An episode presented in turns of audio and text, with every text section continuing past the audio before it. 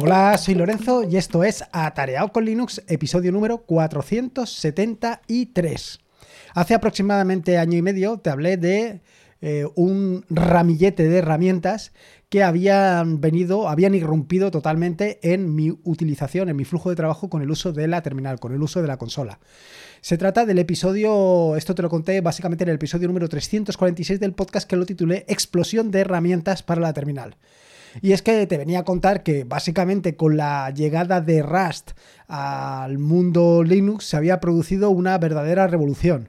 Una gran cantidad de desarrolladores habían optado por la opción de reimplementar, rediseñar, bueno, actualizar básicamente muchas de las herramientas que se utilizaban en Linux. Incluso lo que viene a ser el núcleo las core utils de GNU pues estaban siendo reemplazadas por sus equivalentes, pero ni con GNU porque iba a ser con licencia MIT y ni como eran originalmente que eran en C, pues reemplazadas o en C++, eso ya no lo sé, reemplazadas por Rust.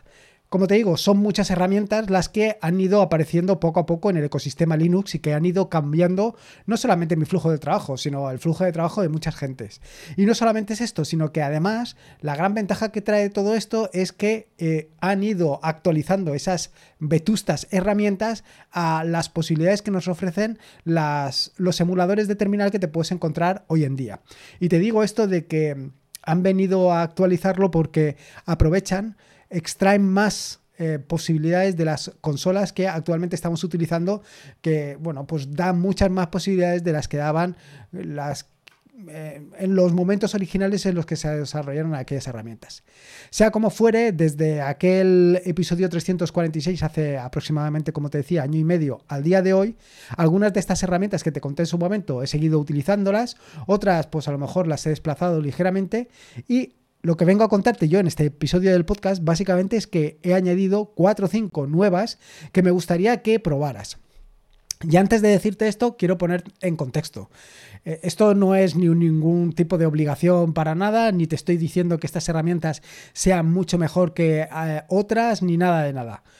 Lo que para mí puede ser mejor, para ti no tiene que ser tanto mejor. Incluso hay determinadas herramientas que yo no utilizo porque simplemente no se acoplan a mi flujo de trabajo. Y esto también te puede suceder a ti. A lo mejor una herramienta como Starship o como Celich no se acopla a tu flujo de trabajo y sin embargo para mí son herramientas que debes de probar sí o sí. Simplemente lo que vengo a traerte es una serie de herramientas que me gustaría que probaras. Y no solamente que probaras, sino que también me dieras tu opinión sobre estas herramientas para decirme exactamente si te gustan, si efectivamente son herramientas que te resultan útiles, si tienen un potencial, si te sirven a ti. ¿Que no las quieres probar? Bueno, pues fantástico. ¿Que tus herramientas con las que estás acostumbrado a trabajar funcionan perfectamente y no quieres probar otras? Pues fantástico también. A mí lo que me gusta del mundo Linux es que tienes una gran variedad y una gran cantidad de posibilidades para probar, para utilizar, para mejorar tu flujo de trabajo. Y no solamente es esto, pese a que eh, alguno en un momento determinado haya podido decir que el mundo de Linux está estancado, ni mucho menos. Cada día salen nuevas herramientas, nuevas opciones y nuevas posibilidades que abren un mundo de opciones, un mundo de, como te digo yo, un mundo para hacer todo lo que haces de forma habitual o mejor o de una manera completamente distinta. Y esto lo que permite es que eh, se adapte a tu flujo de trabajo y no como sucede en otras circunstancias donde tú te tienes que adaptar al flujo de trabajo. No, no, aquí tú, te, eh, tú puedes elegir esas herramientas que se adapten a tu flujo de trabajo. Dicho esto, voy directo al turrón y voy a empezar por contarte o recordarte aquellas cuatro herramientas que te conté en el episodio 346 del podcast, en, el, eh, en ese episodio titulado Explosión de herramientas para la terminal. Bueno, pues esas cuatro herramientas básicamente son LSD, que es un reemplazo de LS, pero con unas características, bueno, pues que precisamente hacen lo que te he contado anteriormente, y es básicamente mostrarte em, iconos, mostrarte colores, eh, te dan una mucha más información de un solo vistazo. Es un reemplazo para mí ideal. La siguiente de las herramientas es BAT, que es un reemplazo de CAT. Eh, tiene como ventaja respecto a CAT eh, básicamente el resaltado de sintaxis, por un lado, que además lo puedes configurar y personalizar exactamente como tú quieras, y luego por otro lado, por ejemplo, la numeración o que se integra perfectamente con Git. Esto la integración con Git, sobre todo para los que desarrolláis, os va a venir fantástico porque simplemente con hacer un bat de un archivo vais a poder ver aquellas partes del archivo que hay que modificar o que se han modificado o que, bueno, pues que en un momento determinado han sufrido cualquier tipo de eh, cambio respecto a la, al original. La siguiente es Dust, que es un reemplazo de DU, que simplemente para, sirve para ver eh, la utilización de disco, pero como de costumbre, pues con mejor resaltado de sintaxis, colores, etcétera, etcétera. Y por último, la última de las herramientas de la que te hablé era FD, que venía a reemplazar a Find.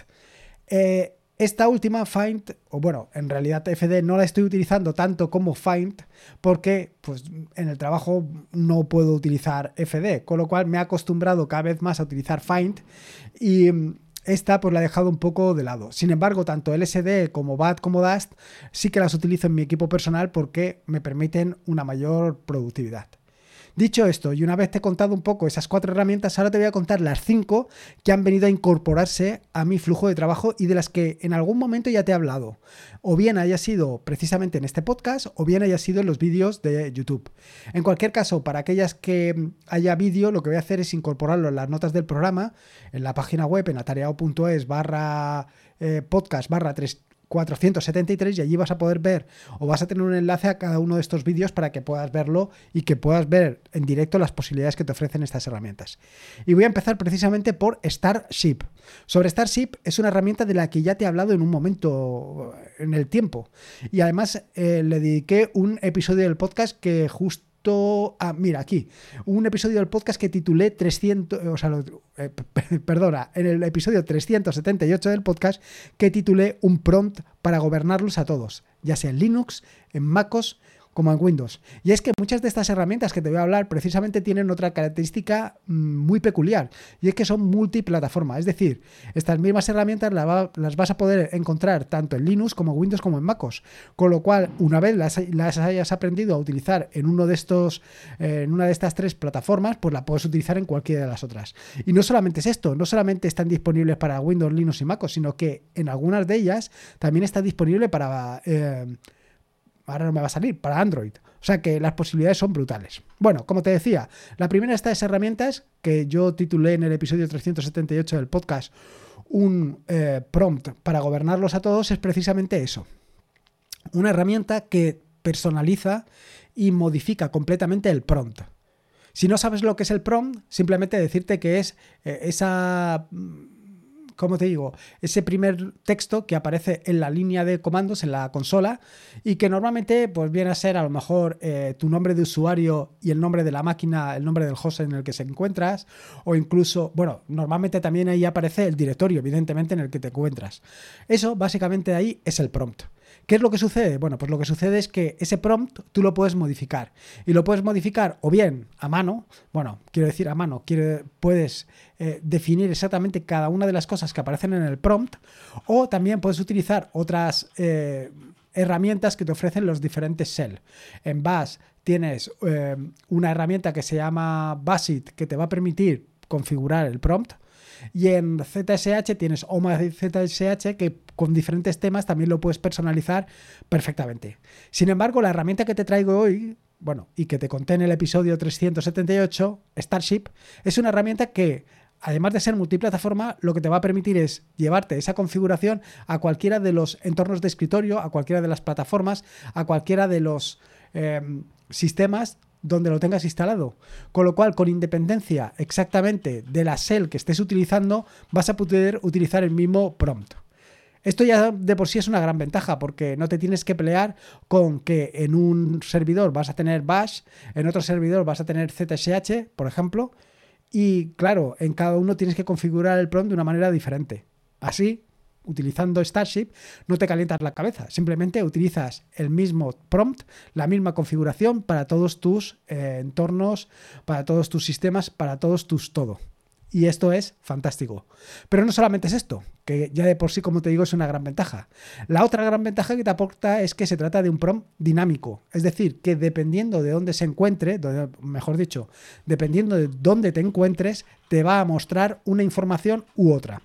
Por ejemplo, aparte de evidentemente mostrarte el directorio en el que te encuentras, también te va a mostrar información relativa precisamente al directorio en el que te encuentras. Por ejemplo, si te encuentras en un directorio de un desarrollo que estás haciendo en Python, te va a mostrar información relativa a ese desarrollo. Si tienes control de versiones, te dirá en qué rama, en qué rama estás, si tienes commits por hacer, si tienes parte de tu código por comitear, todo esto te lo va a mostrar directamente en el PROM. Igualmente, si lo tienes configurado, también te mostrará información relativa a Python, la versión de Python que estás utilizando, si estás o no estás en un entorno virtual de Python, todo eso te lo va a mostrar. Con lo cual ya ves la gran cantidad de información que tienes ahí. Y esto es muy ventajoso porque de un solo vistazo sabes exactamente no solamente dónde te encuentras, sino las condiciones de contorno que todo esto suponen. Y esto es brutal. Esta es la primera de las herramientas. La segunda de las herramientas que quiero comentarte es Zoxide. Es muy probable que ya hayas utilizado alguna herramienta parecida a Zoxide, como puede ser AutoJump o Z, etcétera, etcétera. Sin embargo, tanto AutoJump como Z son eh, herramientas que están condicionadas básicamente por la shell que estés utilizando. De nuevo, una de las grandes ventajas que te ofrece Zoxide respecto a otras herramientas es que es eh, independiente de la SER que estés utilizando. Y no solamente independiente de la SER que estés utilizando, sino también independiente de la plataforma que estés utilizando. Es decir, puedes utilizarla de nuevo tanto en Linux como en Windows como MacOS. Pero, ¿qué es Zoxide?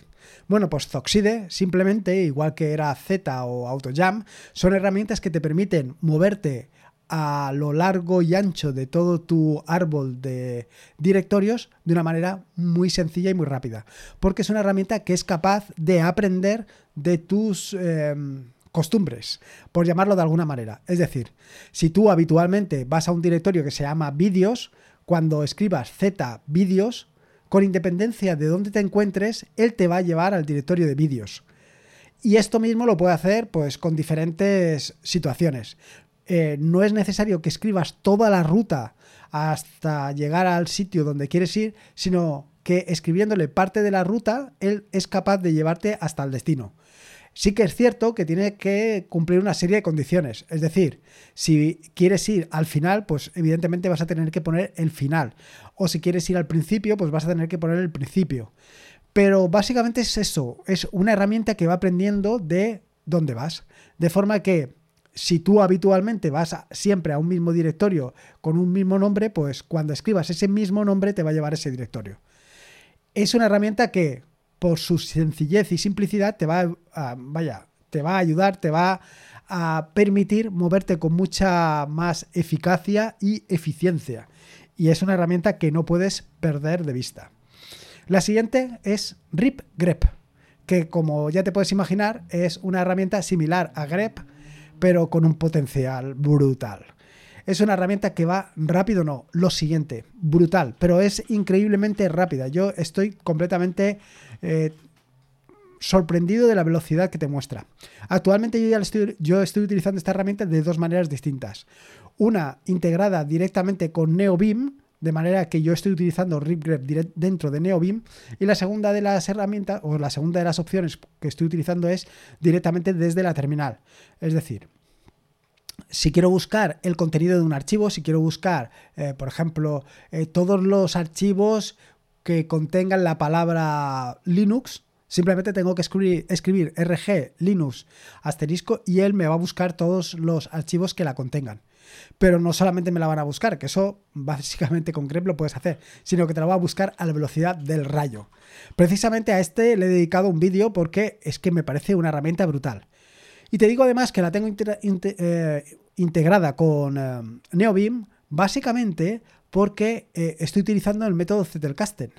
el método Zettelkasten, recordarte que es una, un método para organizar, para tener una base de conocimientos. Sin embargo, pues hay veces que simplemente quieres buscar esa palabra, quieres eh, intentar localizar algunos conceptos y aunque lo tengas muy bien organizado, hay veces que nos perdemos. O simplemente que en un momento determinado esa etiqueta no la has puesto, o la razón que sea. Con Rick la vas a encontrar seguro. Y como te digo, si la tienes integrada dentro de NeoBeam, simplemente utilizando un atajo de teclado, una combinación de teclas, vas a poder llegar a ella en unos instantes.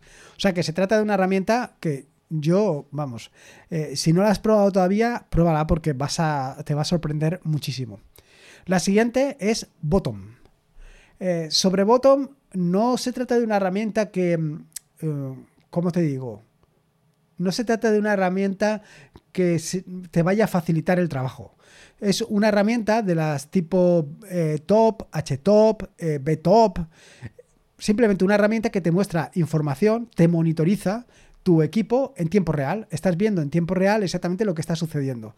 Se trata de eso, de ver cuáles son los procesos que en este momento están consumiendo más CPU, cuáles son los procesos que están eh, consumiendo más comunicaciones, tanto de entrada como de salida, los que consumen RAM, disco, etcétera, etcétera. Y esto te lo demuestra tanto en forma de tabla como en forma de gráfico. De hecho, si ves el vídeo, el vídeo que acompaña a este podcast, verás exactamente lo que te estoy diciendo, porque aparece exactamente a mi izquierda. Porque a la derecha aparece Rusty Rain. O sea que aparece a mi izquierda y verás ahí los grafiquitos de los consumos de CPU, del consumo medio, el consumo por CPU, etcétera, etcétera. Y igualmente te aparece el consumo de RAM, el consumo de las temperaturas. Vaya, que tienes ahí toda la información de un solo vistazo. Como te digo, no se trata de una herramienta tanto eficaz o eficiente como las que te he contado anteriormente y la que te voy a contar a continuación, pero sí que es una herramienta que si en un momento determinado estás desarrollando una aplicación y quieres saber lo que impacta el uso de esa aplicación en tu equipo, lo puedes ver, porque puedes tener eh, perfectamente monitorizado todo lo que está sucediendo. Así que es una herramienta muy interesante. Y luego la quinta de las herramientas eh, es una herramienta que probablemente yo no utilice todo lo que tenga que utilizar o lo que debería de utilizar. Porque actualmente estoy tan acostumbrado al uso de i3 que mm, abrir una nueva terminal pues no me representa eh, un esfuerzo. Quiero decir, que si yo estoy trabajando y necesito una segunda terminal, pues abro una segunda terminal, que necesito otra tercera terminal, abro una tercera terminal y ya está. No me preocupa de cuántas terminales tengo abiertas en mi escritorio, porque, bueno, pues esa es precisamente una de las ventajas que tienen los escritorios de tipo Tiling Window Manager. Sin embargo, soy consciente que hay mucha gente que utiliza herramientas como pueden ser Temux, o algún que otro eh, multiplexador de terminal precisamente para tener en una misma terminal distintas eh, ventanas. Yo esto poco a poco lo estoy incorporando a mi flujo de trabajo y en su momento intenté incorporarlo con Temux, pero no me... no sé, no lo sé, no, no se adaptaba a mi flujo de trabajo. Celig, que es la herramienta que te quiero contar, es una herramienta que sí que se está acoplando a mi flujo de trabajo porque no tiene una curva de aprendizaje tan dura como la de Temux. No por nada, no porque sea mucho más fácil que utilizar Temux, ni mucho menos, sino porque simplemente cuando abres en, una, eh, en un terminal Celig, allí directamente vas a poder ver toda esa información. Vas a poder ver todos los atajos de teclado, vas a poder ver eh, las pestañas que tienes abiertas, vas a poder ver todas las opciones y posibilidades que tienes para utilizar Celig. No te tienes que aprender, al menos de principio, todos los atajos de teclado. Estos no son, evidentemente, las únicas ventajas que tiene Celig. Celig tiene una gran cantidad de opciones y características y en muchos sitios lo definen como pues, un multiplexador de terminal súper vitaminado y mineralizado. O esto lo decía aquel dibujo animado. Bueno, no me acuerdo. En fin, eh, es una herramienta brutal porque te permite personalizarla y configurarla exactamente a tus necesidades. Tienes la primera posibilidad de configurar y personalizar todos los atajos de teclado exactamente como tú quieras.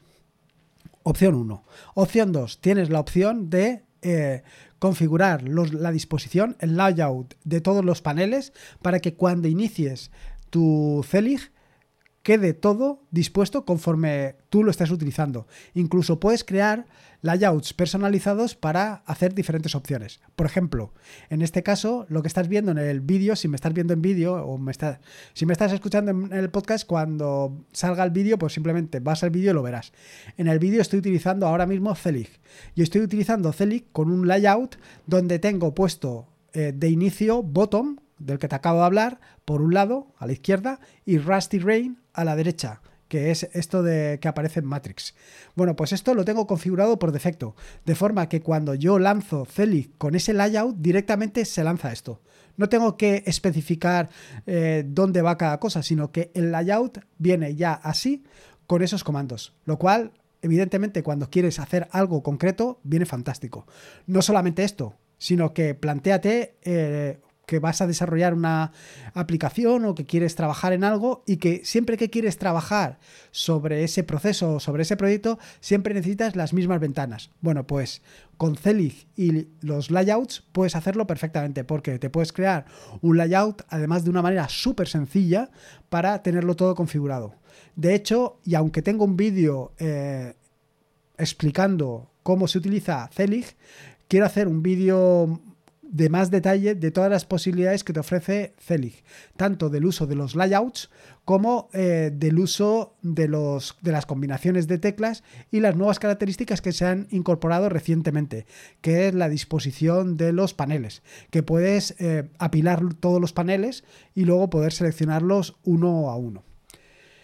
Te digo que Celic, eh, si estás acostumbrado al uso de Tmux o si eres un usuario yo te diría que inicial de Temux, le dieras una probada a Celic. Si eres un usuario avanzado de Temux, probablemente dar el cambio a Celic pues no te venga nada bien, porque ya tienes aprendido, bueno, pues todos esos atajos de teclado.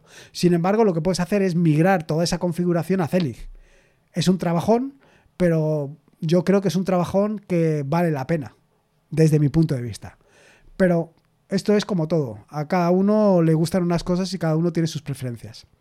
Y luego, por último, te quería dar dos bonus adicionales y dos bonus de dos herramientas que ya te he hablado anteriormente. La primera, el primero de los bonus es Tildir. Tildir es una, un cliente para TLDR que es un cliente que yo creo que lo tienes que tener instalado por narices.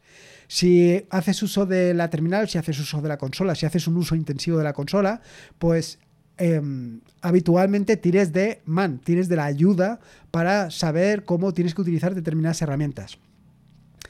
Eh, la ventaja de man es que te da una gran cantidad de información de todas las opciones y posibilidades que te da cualquier herramienta de las que tienes en la terminal. Bueno, cualquier herramienta que venga con su eh, manual man porque si no viene con el manual, pues no va a aparecer allí nada.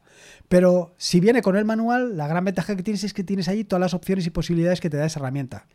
El inconveniente que tiene es que es abrumador. En ocasiones, leerte toda esa cantidad ingente de información, pues hace que, bueno, pues que te resulte casi pesado seguirlo. Y no solamente esto, sino que si en un momento concreto estás intentando resolver una cuestión concreta, pues leerte todo el manual para simplemente saber cómo tienes que comprimir, contar y mantener el directorio, pues muchas veces se hace complejo.